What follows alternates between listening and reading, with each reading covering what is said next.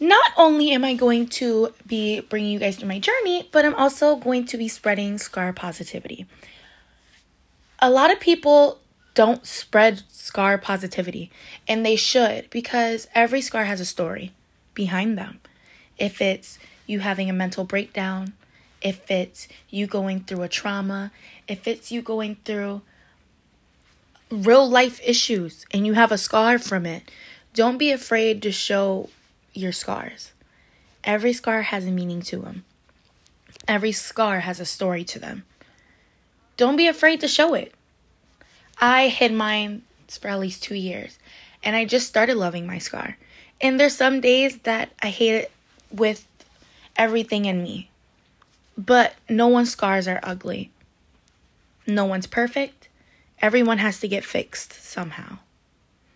And sometimes you need fixing, and sometimes you have to let God fix you. And not only that, like just love yourself. Don't be afraid to wear the shirt that you want to wear. Don't be afraid to wear the pants you want to wear. Don't be afraid to do it.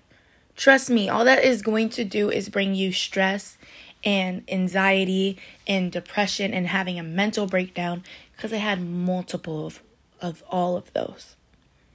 Don't be afraid to love yourself because I love you. Okay?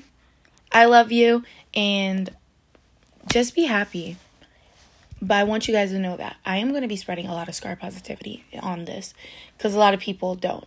And a lot of people are afraid to show it. Everyone has a scar, and every scar has a story.